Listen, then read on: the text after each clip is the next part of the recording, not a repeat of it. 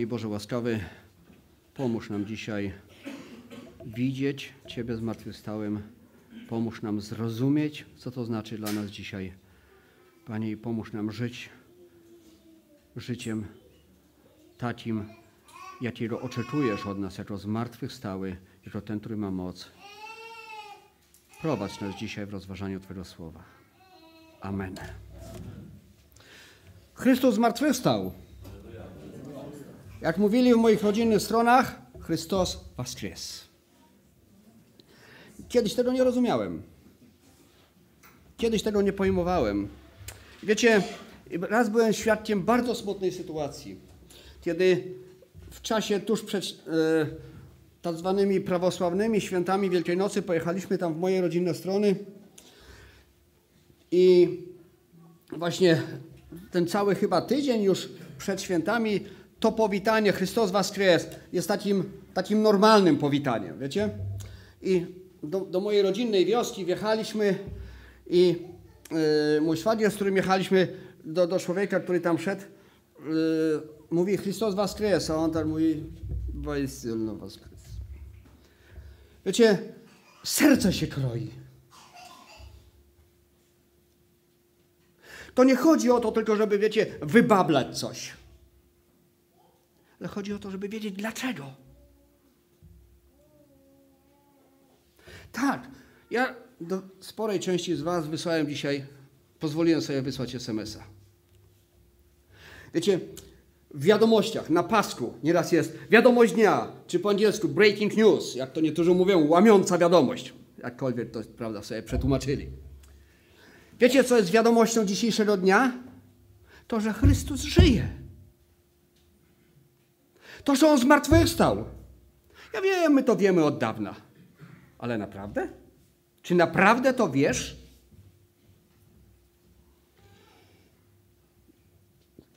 Pytanie, czy Chrystus faktycznie zmarł na krzyżu i czy powstał z martwych? A właściwie odpowiedź na to pytanie może być i jest tak naprawdę najważniejszą odpowiedzią Twojego życia.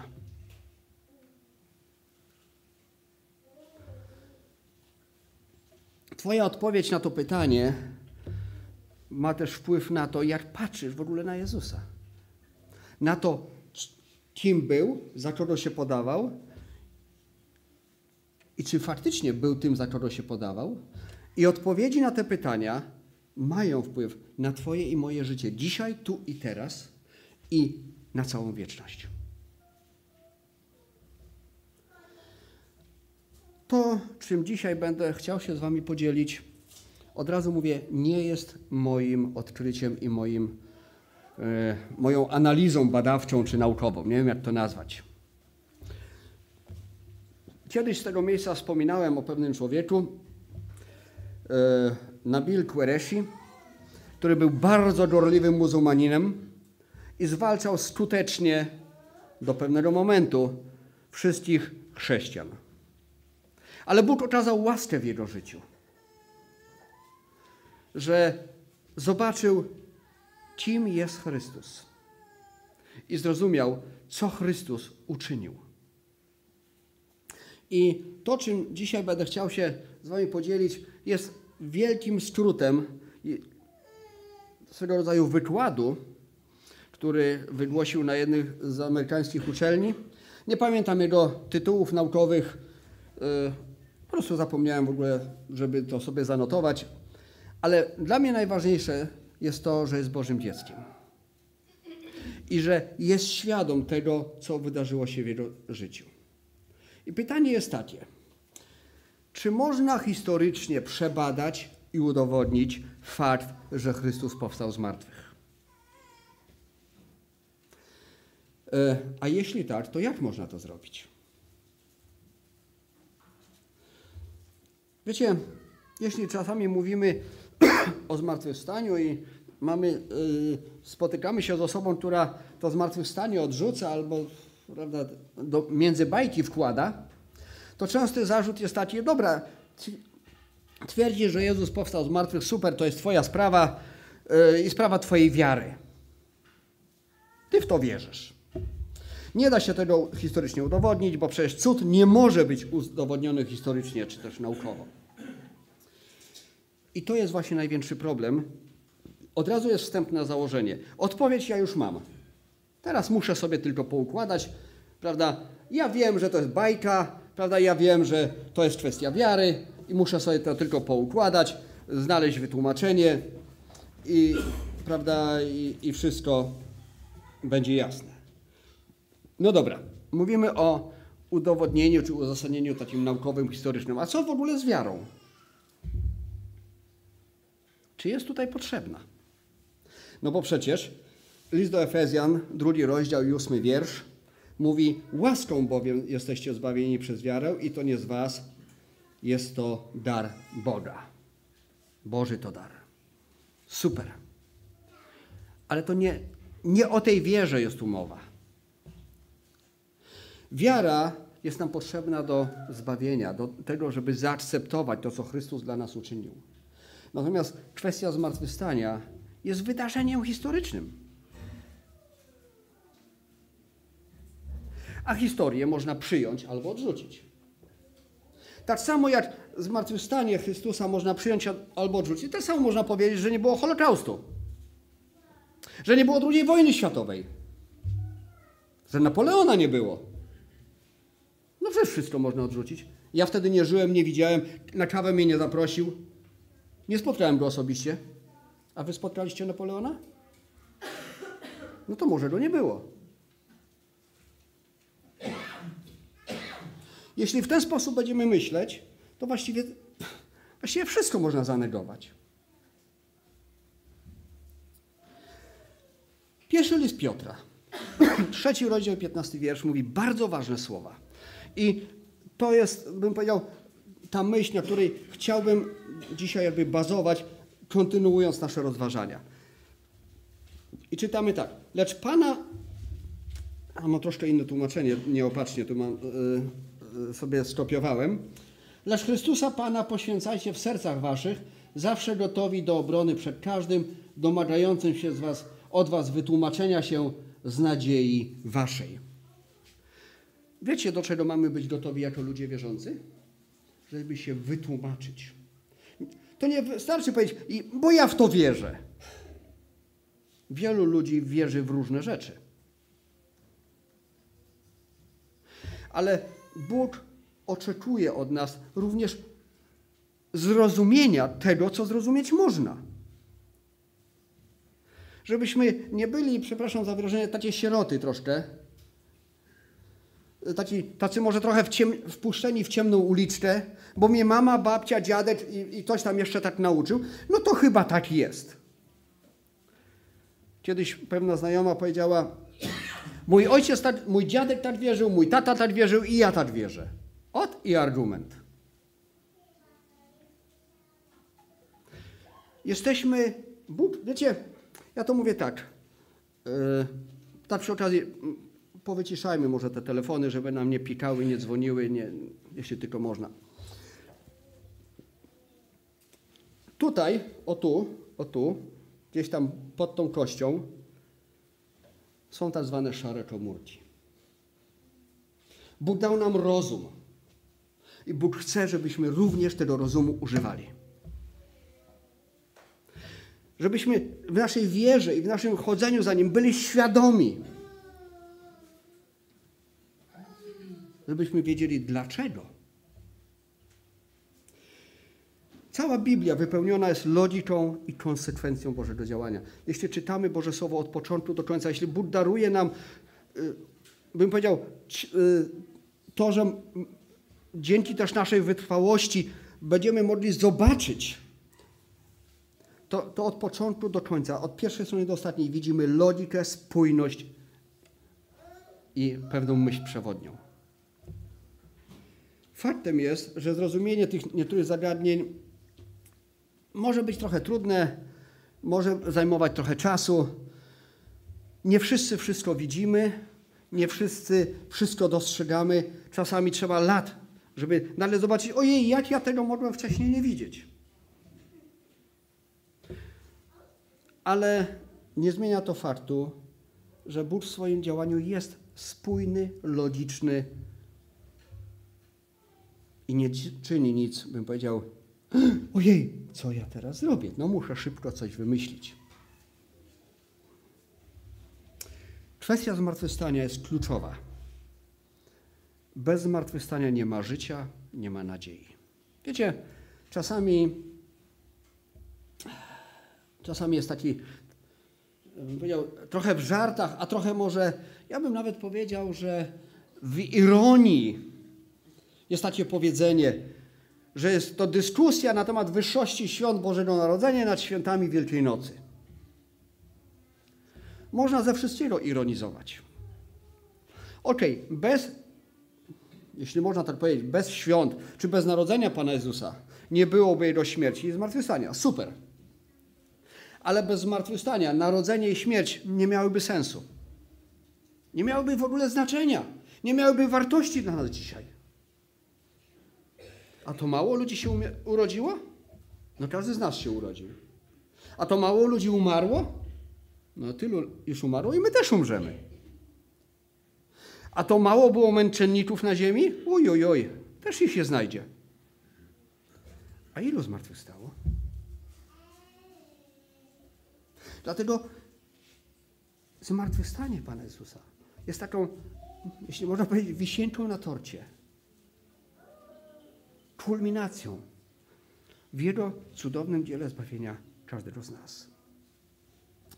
Bez zmartwychwstania jesteśmy ludźmi zwiedzeni, zwiedzeni, zwiedzonymi. Nie wiem, jak to odmienić. Podążana, podążamy za kłamstwem. 1 Koryntian, 15 rozdział, 19 wiersz. Rozważaliśmy to niedawno w środę. 1 Koryntian, 15 rozdział, 19 wiersz. Jeśli tylko w tym życiu damy nadzieję w Chrystusie, jesteśmy ze wszystkich ludzi najbardziej pożałowania godni. Jeśli tylko tu i teraz, jeśli zmartwychwstania nie ma, to po co my w ogóle poświęcamy nasz czas i energię? To po co się wyrzekamy wielu rzeczy? Odmawiamy sobie tylu przyjemności. Jaki sens? Jeśli zmartwychwstania nie ma, to rzeczywiście pożałowania godni jesteśmy.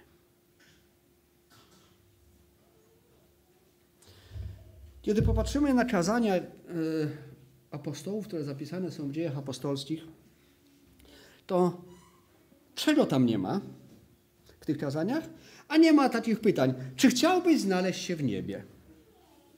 Takie klasyczne pytania, które dzisiaj na ewangelizacjach możemy słyszeć. Czy chcesz być zbawiony? Czy chciałbyś wieść lepsze życie? Słyszeliście, czy wyczytaliście takie pytania w dziejach apostolskich?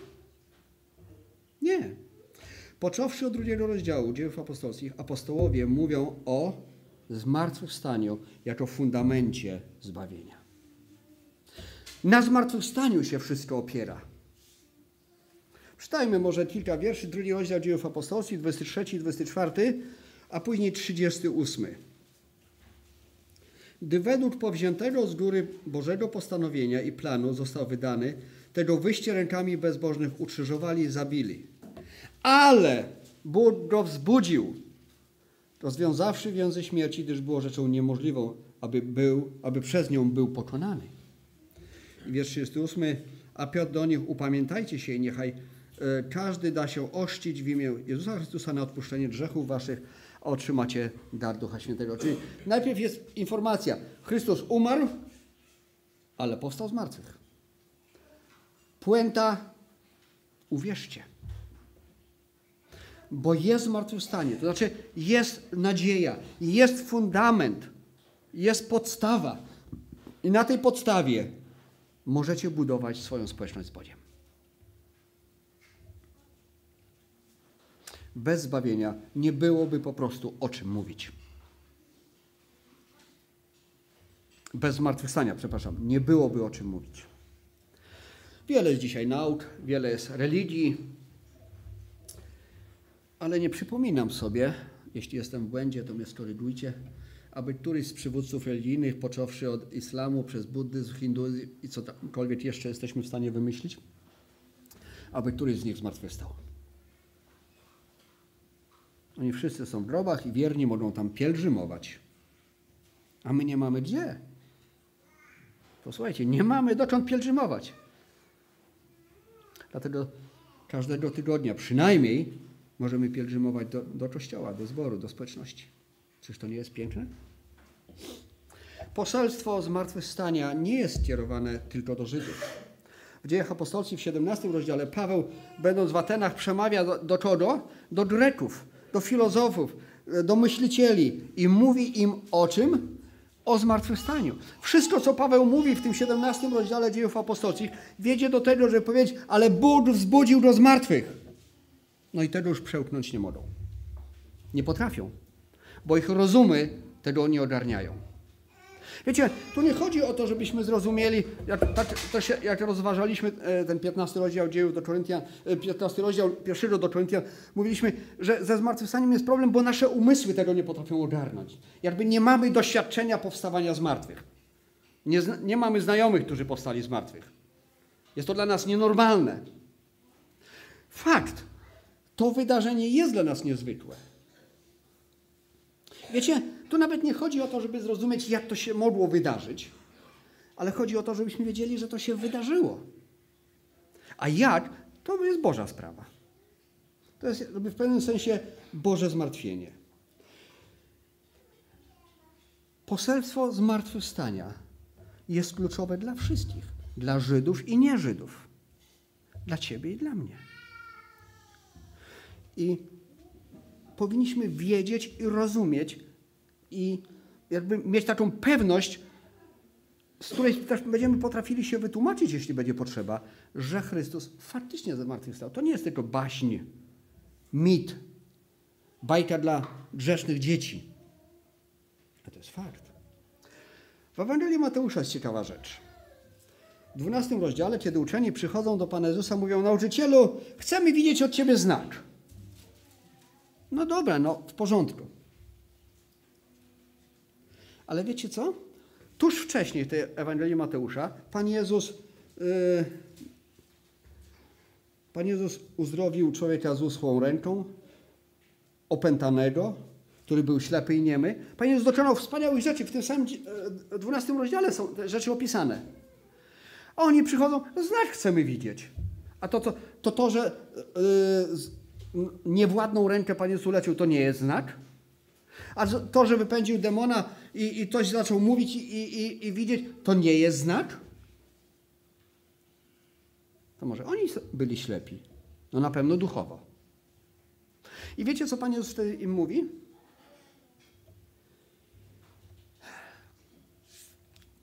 Powołuje się na Jonasza. I w 40 wierszu tego 12 e, rozdziału Ewangelii Mateusza czytamy tak. Albowiem jak Jonasz był w brzuchu wieloryba trzy dni i trzy noce, taki Syn Człowieczy będzie w łonie ziemi przez trzy dni i trzy noce. Jonasz z tej ryby został wypluty, wrócił do żywych, tak samo Pan Jezus wrócił do żywych. Jak nie wystarcza wam to, mówiąc inaczej, co zobaczyliście przed chwilą, że niewładna ręka nagle zaczęła funkcjonować, że człowiek, który był ślepy i niemy, nagle zaczął mówić i, i moce ciemności go opuściły, jak wam to nie wystarcza, to zobaczycie Syna Bożego, który powstaje z martwych. Z dalszej części Ewangelii wiemy, że to też im nie wystarczyło.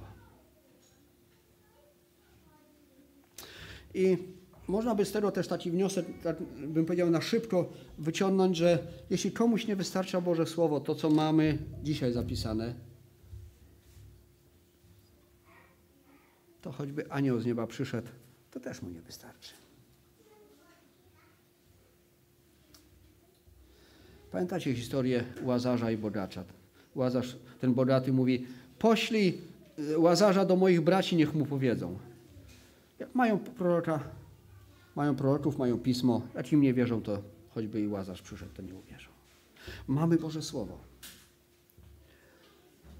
Tak więc zmartwychwstanie które jest kluczem, jest, bym powiedział, zwieńczeniem misji Chrystusa na ziemi, jest dowodem na to, że Jezus był i że jest tym, za kogo się podawał, czyli Bogiem.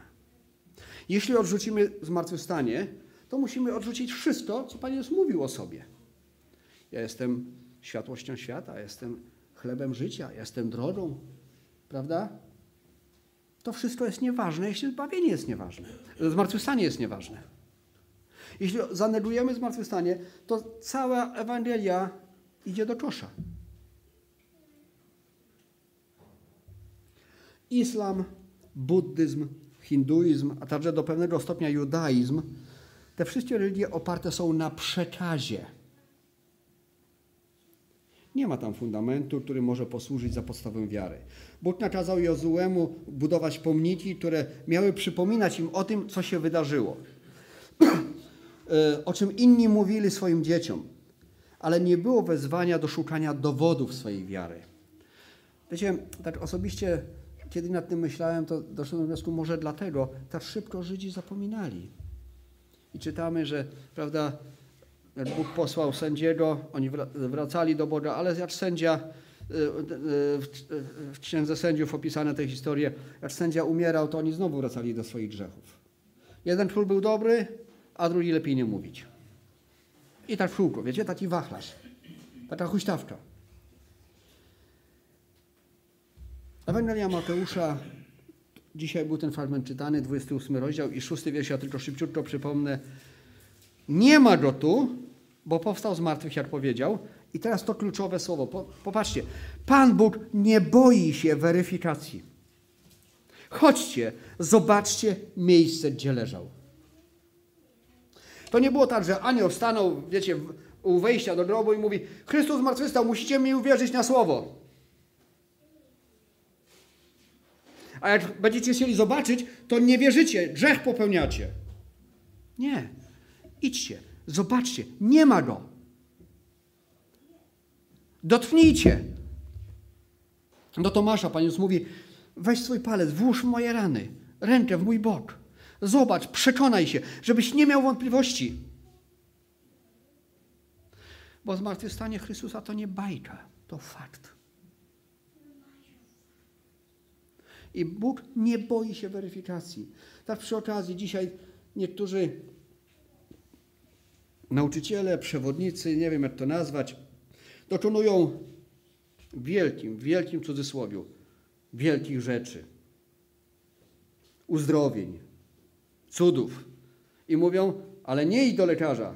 Bo jak pójdziesz do lekarza, żeby to sprawić, znaczy, że Bogu nie ufasz. No ja w Biblii takiej postawy nie widzę. Bóg nie boi się weryfikacji. Bo Bóg nie odstawia fuszerki. Dlaczego mamy wierzyć zapisom Biblii? Oto jest pytanie. Słyszeliście już to pytanie, albo może sami zadawaliście. Dlaczego mam wierzyć? No, mieliśmy tutaj, kiedyś taki pan przychodził i, i, i w pewnym momencie w czasie jednej z rozmów ja zacytowałem Ewangelię Jana, mówi, no tak, ale to Jan napisał, no Jan tak to zapamiętał, no. A jak było? To jest perspektywa Jana. No jeśli w ten sposób podchodzimy do Bożego Słowa, to no, możemy wszystko do kosza wyrzucić. To szkoda pieniędzy wydanych na, na zakup. Autentycznie można lody sobie kupić. Biblia nie jest jedną książką. Biblia jest to zbiór 66 książek, można by było powiedzieć. 39 w Starym Testamencie, 27 w Nowych. Te książki, te księgi napisane są w różnych stylach i w różnych gatunkach literackich. To jest bardzo ważne. Mówią o e, różnych rzeczach w różny sposób. Dlatego, że e, Biblia, e, poszczególne księgi są różnymi gatunkami literackimi. Należy, je, należy do nich podchodzić w inny sposób. Na przykład Księga Kaznodziei Salomona czy Treny są w swojej naturze i gatunku literackim totalnie różne od na przykład listu do Rzymian. Bo Treny, Księga Kaznodziei, to jest, to jest wy, opis emocji człowieka, tego, co nasze serce odczuwa.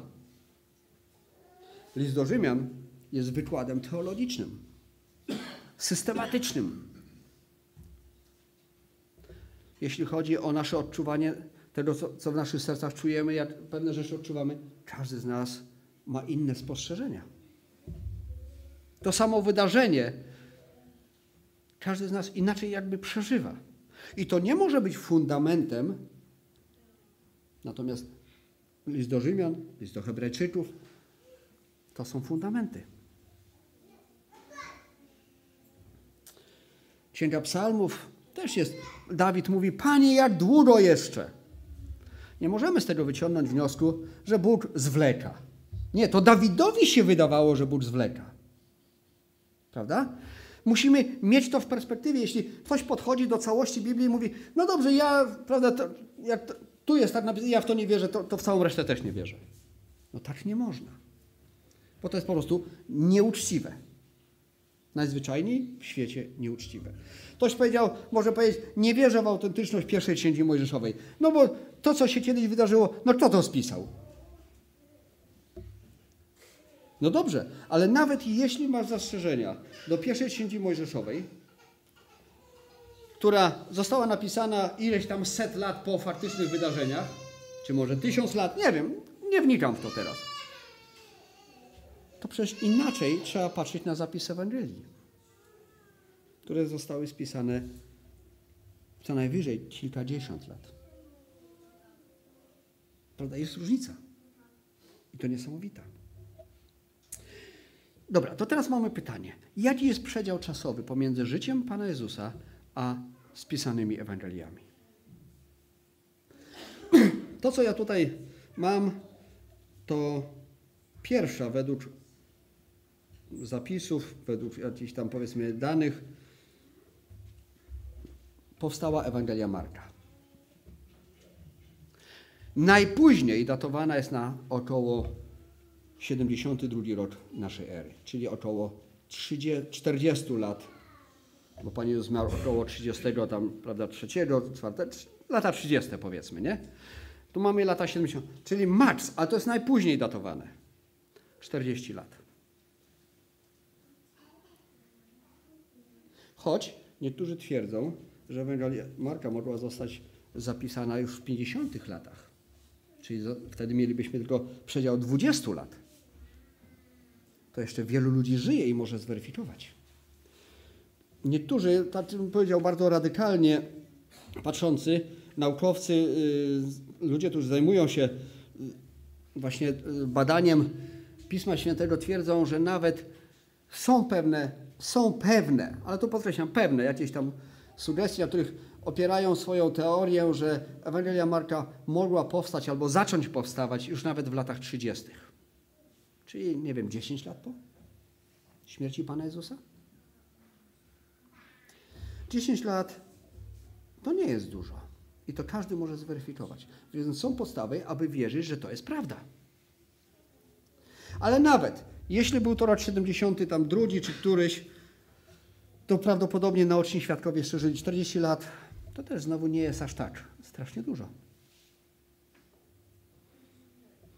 Ja pamiętam, co się wydarzyło 40 lat temu. Przynajmniej niektóre rzeczy. Te główne. Pamiętam strajki Solidarności. Moglibyśmy, prawda, przypominać sobie, co pamiętamy sprzed 40 lat. Ewangelia Jana, która powstała najpóźniej, niejako, powstała w latach, została spisana w latach 90., czyli 60 lat po śmierci Pana Jezusa. Ja wiem, dla kogoś, kto ma lat 20, to jest wieczność. Ja już trochę inaczej na to patrzę. A 60 lat to naprawdę nie jest tak strasznie dużo. Prawda, bracie Stanisławie? 60 lat i minęło. Kiedy to minęło? To teraz trochę faktów. Aleksander Wielki, słyszeliście o takim? A skąd macie pewność, że istniał? Tak mówią. Pierwsza biografia, taka licząca się biografia z życia Aleksandra Wielkiego powstała około 400 lat po jego śmierci. No to teraz weźmy 40 lat Ewangelia Marka i 400 lat. Nie słyszałem, żeby ktoś kwestionował życie Aleksandra Wielkiego. Ale co do Ewangelii, to się czepiają, szybko powiem, właśnie czepiają na prawo i na lewo. A to nie tak, a to nie tak. Ale to, to jest dzień i noc, 40 lat, a 400 lat. Ale jest jeszcze jedna ciekawostka, której ja osobiście nie byłem świadom wcześniej. Zanim powstała nawet Ewangelia Marka, już ktoś inny pisał na temat zmartwychwstania. Pierwszy jest do Koryntian 15 rozdział. Rozważaliśmy go niedawno. Wiersze od trzeciego do ósmego. Paweł pisze tak. Najpierw bowiem podałem wam to, co ja przejąłem, że Chrystus umarł za grzechy nasze według Pism, i że został pogrzebany, i że dnia trzeciego został zmartwychwzbudzony według Pism, i że ukazał się Kefasowi, potem dwunastu, potem ukazał się więcej niż pięciuset braciom naraz, z niektórych większość dotychczas żyje, niektórzy zaś, zaś zasnęli. Potem ukazał się Jakubowi, następnie wszystkim apostołom, a w końcu po wszystkich ukazał się i mnie jako poronionemu płodowi.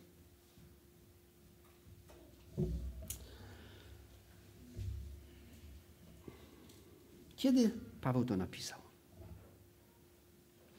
Tutaj chciałbym taką ciekawostkę teraz jakby wrzucić, jeśli można powiedzieć. Jest taka grupa naukowców zwana Jesus Seminar, czyli Seminarium Jezusa. Ale niech was ta nazwa nie zmyli. Są to naukowcy, którzy w zdecydowanej, zdecydowanej większości nie są chrześcijanami. Choć tak fajnie się nazywają. Ale są, e, a na pewno nie są chrześcijanami, bym powiedział, w naszym takim może trochę ortodoksyjnym zrozumieniu. Ale są wśród nich ateiści, agnostycy i próbują na nowo zinterpretować zapis Pisma Świętego. Ale nazywają się fajnie. Więc e, próbują określić, czy w ogóle Biblia jest wiarygodna, czy jest autentyczna. Mają na swoim koncie dużo publikacji, e, które, mówiąc delikatnie, są niezupełnie chrześcijańskie, a tak naprawdę są po prostu antychrześcijańskie. Więc czego można by się po nich spodziewać? Że znajdą każdą dziurę, każdą lukę. No i szukali i znaleźli. Gdy badali Nowy Testament, żeby określić, y, co jest wiarygodne, a co nie, to doszli do, i gdy doszli do właśnie 1 Koryntian 15 rozdział, 3-8 wiersz, stwierdzili, uwaga, że słowa te zostały napisane najpóźniej 10 lat po śmierci Chrystusa. To są ludzie, którzy robią wszystko, co mogą, żeby odrzucić zapis Biblii. Ale wobec faktów, no nie mogą, no. Po prostu nie mogą. Oni by chcieli. Ale fakty są fakty. Więc Paweł napisał najpóźniej, to 10 lat po śmierci Chrystusa, choć niektórzy chrześcijańscy naukowcy twierdzą, że list ten mógł być napisany o wiele wcześniej, wręcz kilka miesięcy, czy co najwyżej tam, kilka, naprawdę kilka drobnych lat, kilkanaście miesięcy, może powiedzmy, po śmierci Chrystusa.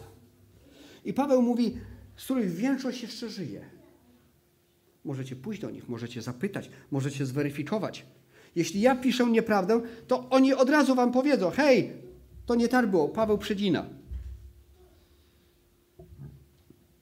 No i znowu, czy da się porównać 400 lat od śmierci Aleksandra Wielkiego z kilkoma czy kilkunastoma miesiącami? Jaka skala? A jednak zapis Pisma Świętego jest podważany a Aleksandra Wielkiego nikt nie, nie kwestionuje.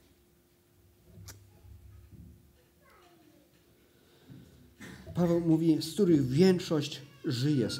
Wciąż żyli naoczni świadkowie i o tym nieraz tu mówimy. I jeśli ktoś potrzebował, to byli do osiągnięcia. Byli do znalezienia ci naoczni świadkowie. Był taki uczony, chociaż właściwie on chyba wciąż żyje jeszcze, Gary Gubermas, Człowiek, który miał wiele wątpliwości co do zmartwychwstania. I wiele rzeczy mu się nie podobało, nie pasowało, nie umiał tego przetrawić. I tak bardzo wniknął w temat zmartwychwstania, że na ten temat napisał pracę doktorską. W ciągu 10 lat czytał wszystkie pisma, wszystkie, wszystkie artykuły, wszystkie opracowania naukowe, jakie mógł znaleźć na temat zmartwychwstania, znając język angielski, niemiecki, francuski, Przeczytał 3,5 tysiąca artykułów, ponad 3,5 tysiąca artykułów w 10 lat. Zazdroszczę mu tego czasu.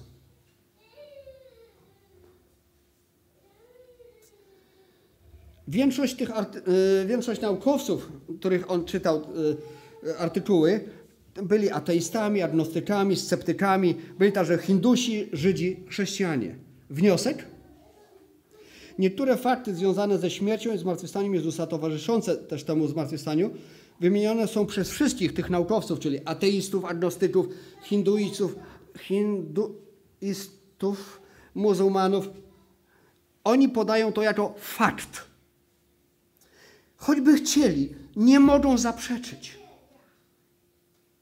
Choćby się dwoili, troili, zwijali, nie wiem jak. Fakty są fakty. Nie są to domysły, nie są to przypuszczenia. I osoby badające zagadnienie śmierci zmartwychwstania są praktycznie jednomyślni. Zmartwychwstanie jest faktem. Są przynajmniej trzy fakty, trzy takie punkty, co do których jednomyślność ma zastosowanie. Chciałbym teraz te trzy punkty omówić. Pierwsza. Jezus umarł w wyniku ukrzyżowania. Jeśli czegoś można być pewnym ponad wszelką wątpliwość, to właśnie to, że Pan Jezus umarł. I za chwilę to będziemy rozwijać. Drugi punkt. Uczniowie naprawdę wierzyli, czy też uwierzyli, że, on, że Pan Jezus powstał z martwych? Ok. I trzeci punkt. Wrogowie Pana Jezusa naprawdę uwierzyli, że On zmartwychwstał.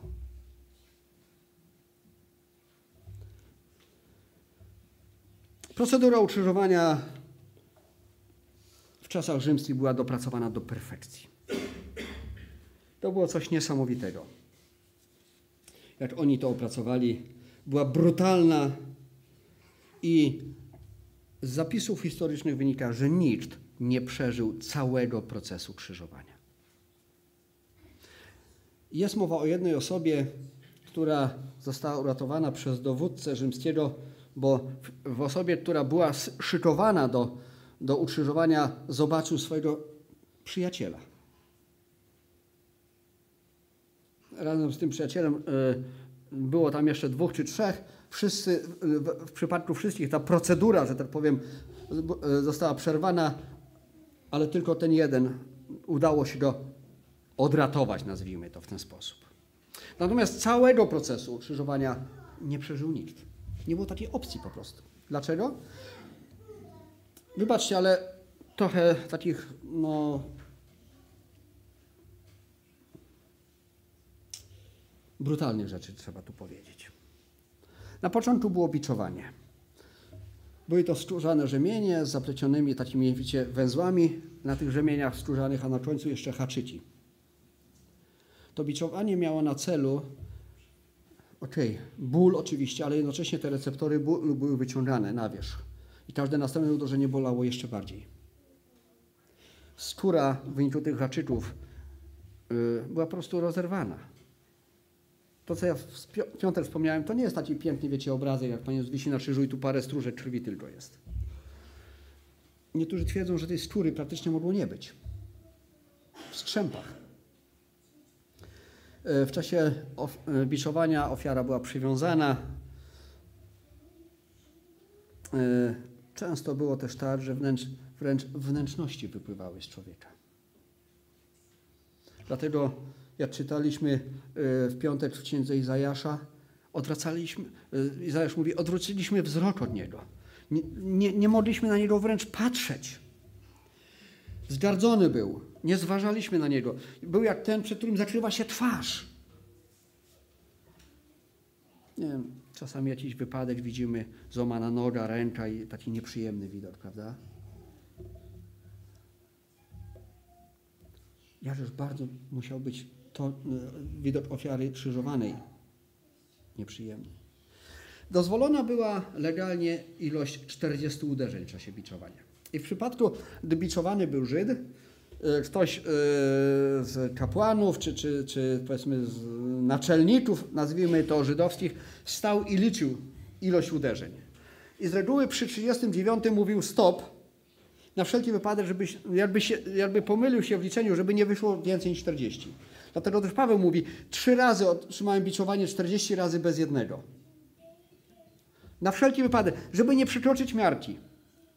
Ale wiecie, w przypadku Pana Jezusa chyba Żydom nie zależało na tym, żeby ta miarka była uczciwie zrobiona.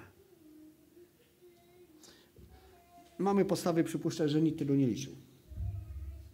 Więc mamy podstawy jakby przypuszczać, aby je, krzyżowanie Pana Jezusa było jeszcze, jeszcze gorsze.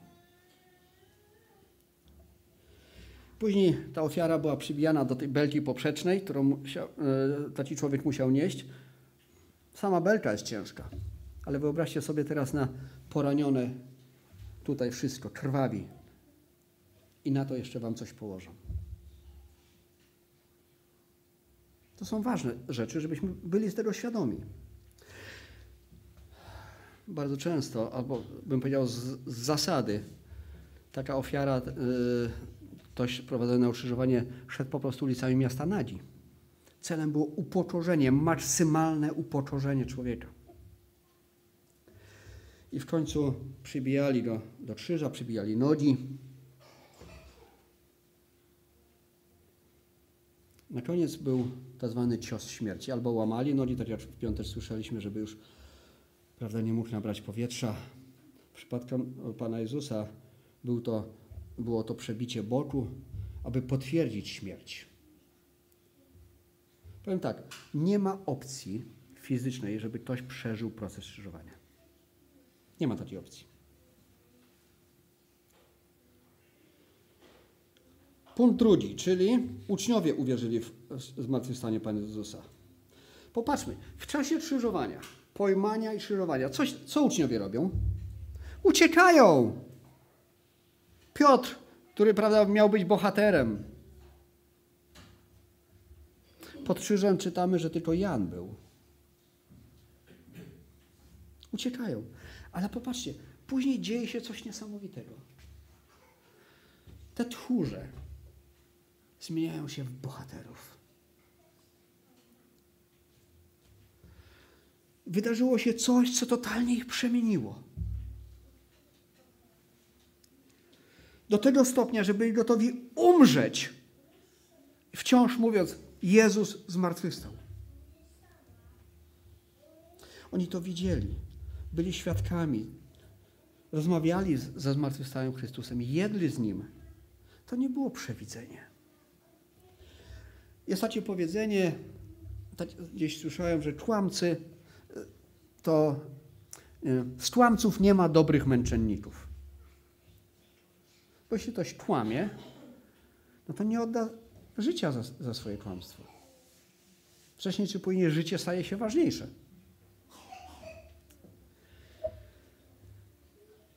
90, ponad 90% uczonych.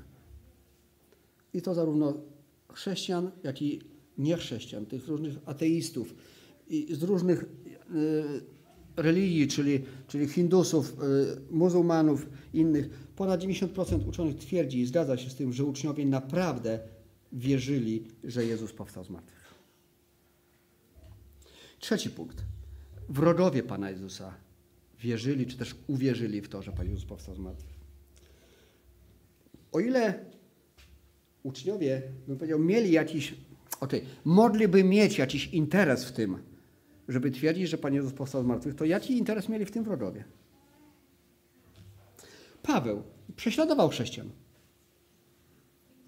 Wtrącał ich do więzienia. Był wrogiem, można by było powiedzieć, numer jeden. A chrześcijanie byli dla niego wrogami numer jeden. A jednak w końcu jest gotów oddać życie, twierdząc, że Pan Jezus Chrystus powstał z martwych. Jakub, brat Pana Jezusa. Czytamy w Ewangelii, że rodzina nie wierzyła w misję Pana Jezusa. A co czytamy o Jakubie w dziejach apostolskich? Że był liderem, jednym z przywódców zboru w Jerozolimie i w końcu oddaje swoje życie. Czy wrogowie dali się tak oszukać? Wyjaśnienie tych trzech faktów jest tylko jedno. Zmartwychwstanie Chrystusa jest faktem. I z tym, tak jak powiedziałem, zgadza się ponad 90% uczonych różnych maści. I teraz następny taki fakt jeszcze. Druga w kolejności hipoteza, czy, czy wyjaśnienie tego wszystkiego, co się wydarzyło, to halucynacja. Uwaga, zmartwy, co do tego, że było to zmartwychwstanie, twierdzi 90% naukowców za wszystkich kierunków. Mamy 90%. To ile zostaje na pozostałe teorie? Halucynacja ma 5%.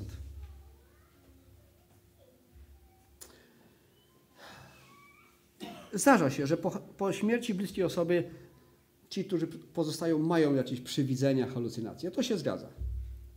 Ale wrogowie po co mieliby mieć takie halucynacje?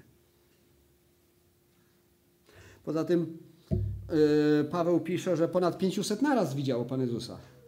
No to byłby to kolejny cud masowej halucynacji. Kolejne teorie, już nawet procentów nie mam. Skradzione ciało. Jezus omdlał. Brat bliźniak. O tej teorii nie słyszałem wcześniej. No i w końcu część mówi, po prostu nie wiemy, co się stało.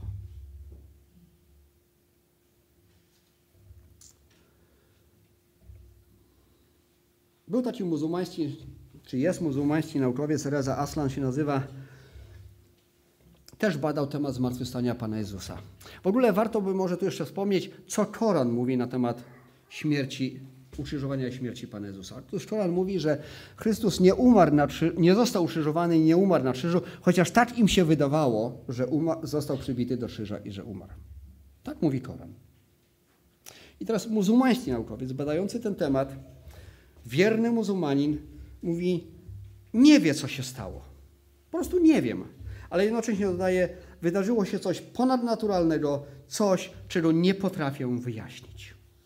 I tak długo jak nie przyjmiemy faktów, to nie będziemy potrafili wyjaśnić. Okej, okay, w pewnym sensie nie potrafimy wyjaśnić jako ludzie, jak to jest możliwe, że ktoś powstał z martwych. Ale taki jest fakt.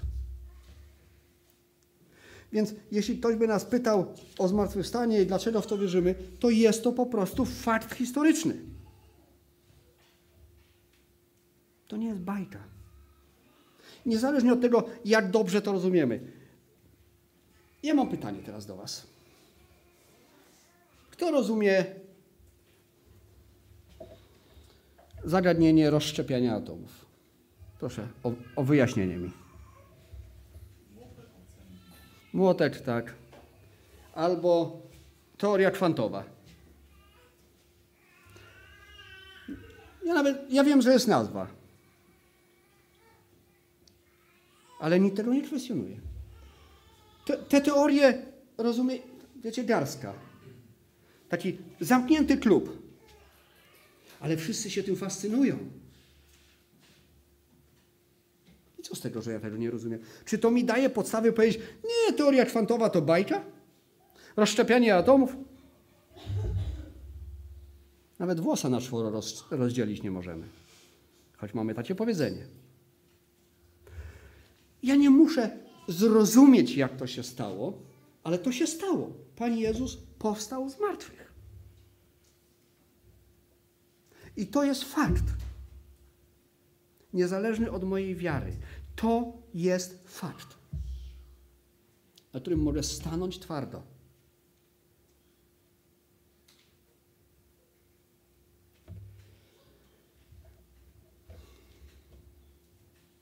Fakt, że Jezus żyje, co to znaczy dla Ciebie dzisiaj? Bo to, że żyje, to jest fakt. Co to znaczy dla Ciebie dzisiaj?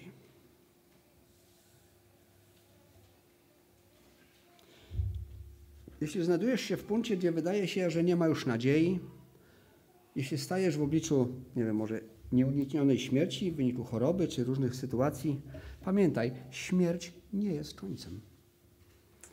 Co więcej, śmierć przenosi cię do wieczności z Bogiem. Po śmierci jest nadzieja. Chrystus jest z tamtej strony. Ten, który żyje, który jest Panem życia i śmierci.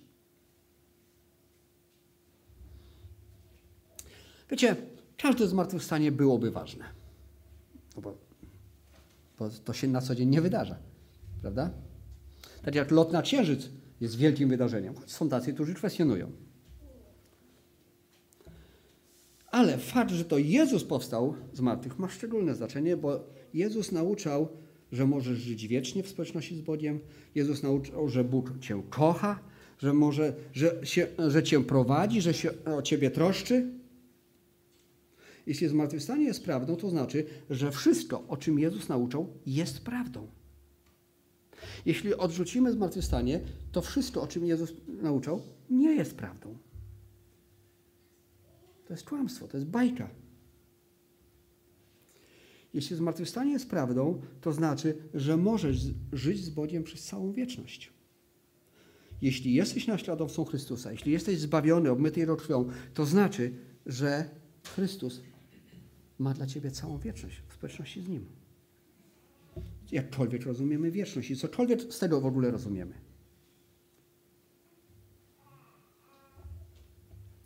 To znaczy również, że możesz poświęcić swoje życie dla Niego i dla innych, służąc innym. Możesz Mu zaufać, nie musisz się martwić o swoją codzienność, bo przed Tobą jest wieczność. Jeśli Chrystus zmartwychwstał, to cała perspektywa naszego życia się zmienia. Zmienia się wszystko. Nic nie pozostaje już takie samo. Przeczytajmy jeszcze raz. A nie, nie, tego fragmentu nie czytaliśmy. Dobrze. Drugi list do Koryntian, piąty rozdział, wiersze od 5, e, od 17 do 19. Drugi do Koryntian, piąty rozdział, 17-19. Tak więc, jeśli ktoś jest w Chrystusie, nowym jest stworzeniem. Stare przeminęło, to wszystko stało się nowe. A wszystko to jest z Boga, który nas pojednał z sobą przez Chrystusa i poroczył nam służbę pojednania. To znaczy, że Bóg w Chrystusie świat z sobą pojednał, nie zaliczając im ich upadków i powierzył nam słowo pojednania. Kiedy to jest możliwe? Jeśli Chrystus zmartwychwstał. Jeśli ktoś jest w Chrystusie, nowym jest stworzeniem. Jaki sens, jak w ogóle byłoby możliwe być w Chrystusie, który umarł i został w grobie? To ma tylko sens, ten wiersz ma tylko sens, ten fragment ma sens tylko wtedy, jeśli Chrystus zmartwychwstał. Teraz się stał tym pierwszym, który powstał i nowym stworzeniem w pewnym sensie. Tak w nim każdy z nas, jeśli zaufamy Bogu, jesteśmy nowym stworzeniem. Tylko wtedy jest to możliwe. I Księga Objawienia, siódmy rozdział i od trzynastego wiersza.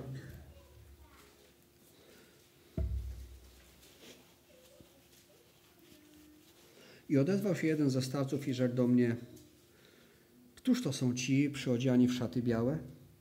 I skąd przyszli? Rzekł mu, Panie mój, Ty wiesz. On rzekł do mnie, to są ci, którzy przychodzą z, e, z wielkiego ucisku i wyprali szaty swoje i wybielili je we krwi baranka. Dlatego są przed tronem Bożym i służą, służą Mu we dnie i w nocy w świątyni Jego. A ten, który siedzi na tronie, osłonie ich obecnością swoją, nie będą już łaknąć ani pragnąć i nie padnie na nich słońce ani żaden upał, ponieważ baranek, który jest e, pośród tronu, będzie ich pasł i prowadził do źródeł żywych wód i otrze Bóg wszelką łzę z oczu ich. Kto to jest ten baranek? Pan Jezus. Jak może otrzeć oczy, jeśli nie zmartwychwstał? Ale On zmartwychwstał. On żyje. I dlatego, że Pan Jezus zmartwychwstał, Księga Objawienia ma sens. Gdyby Chrystus nie zmartwychwstał,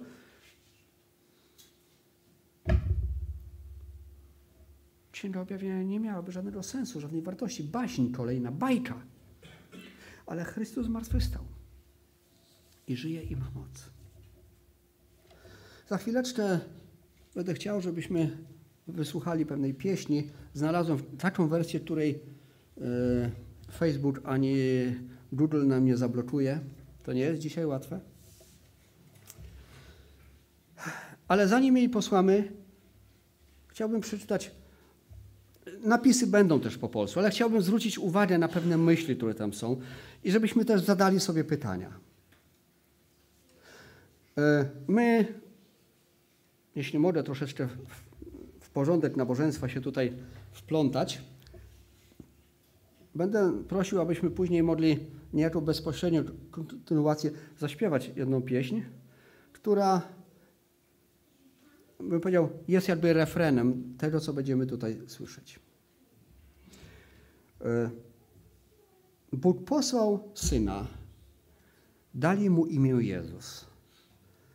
Przyszedł, aby kochać, leczyć i przebaczać.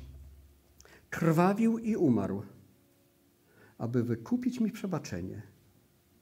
A pusty drób jest dowodem, że mój Zbawca żyje. Druga zwrotka. Jak miło jest patrzeć na nowonarodzone dziecko, czuć dumę i radość, jaką On daje, Bóg daje. Ale jeszcze ważniejsza jest ta niezachwiana pewność, że to dziecko może stawić czoła niepewnym dniom, które są przed nim w domyśle, ponieważ On żyje. Ci z Was, którzy mają małe dzieci, wiecie, kiedyś też się zastanawiałem, naukowcy, politycy, o, zawsze wieszczą nam wspaniałą przyszłość. Ale czytając Biblię mówię, Boże, nie, to, to, nie może tak być. Nieraz się zastanawiałem, jak to jest. Jaka będzie moja przyszłość, przyszłość moich dzieci. Ale Pan Jezus żyje. I nawet jeśli politycznie, ekonomicznie, czy nie wiem, jak jeszcze ta przyszłość jest, jaka jest dzisiaj również, to Pan Jezus żyje. I kolejna zwrotka.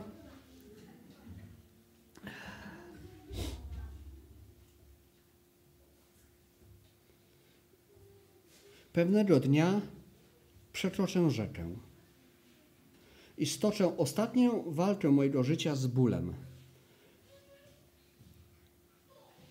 A wtedy śmierć ustąpi zwycięstwu i zobaczę chwałę, przepraszam, i zobaczę światła chwały i będę wiedzieć, że On żyje. A refren jest taki, ponieważ On żyje, ja mogę stanąć w obliczu przyszłości. Znaczy to jest tłumaczenie takie dosłowne. E, w pieśni, którą będziemy śpiewać, którą rozpoznacie zresztą, te słowa są troszkę inne, bo nie da się pieśni dosłownie przetłumaczyć. Ponieważ On żyje, ja mogę stanąć w obliczu przyszłości. Ponieważ On żyje, cały strach odszedł. Ponieważ wiem, że On trzyma przyszłość i życie warte jest życia. Właśnie dlatego, że On żyje. Jeśli można, chciałbym poprosić, abyśmy zaśpiewali pieśń numer 178 z Wędrowca.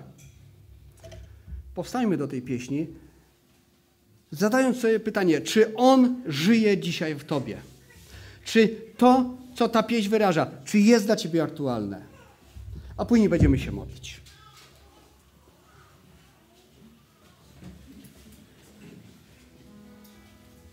A nie, przepraszam, przepraszam. Najpierw miała być, przepraszam, siadamy, siadamy, siadamy, siadamy. Przepraszam, ja już przeskoczyłem jeden, przepraszam. Poproszę najpierw o ten, o ten a później po tym powstaniemy.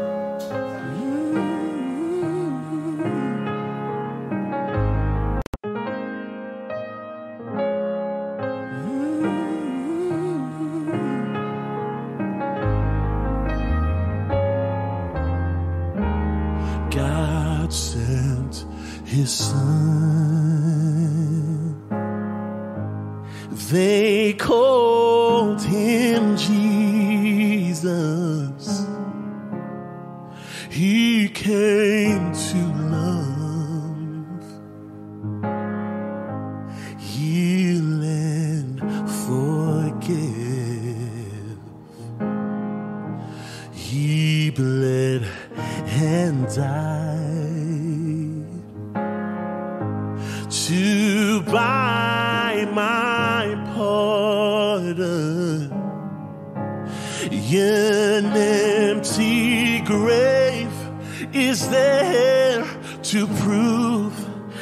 see.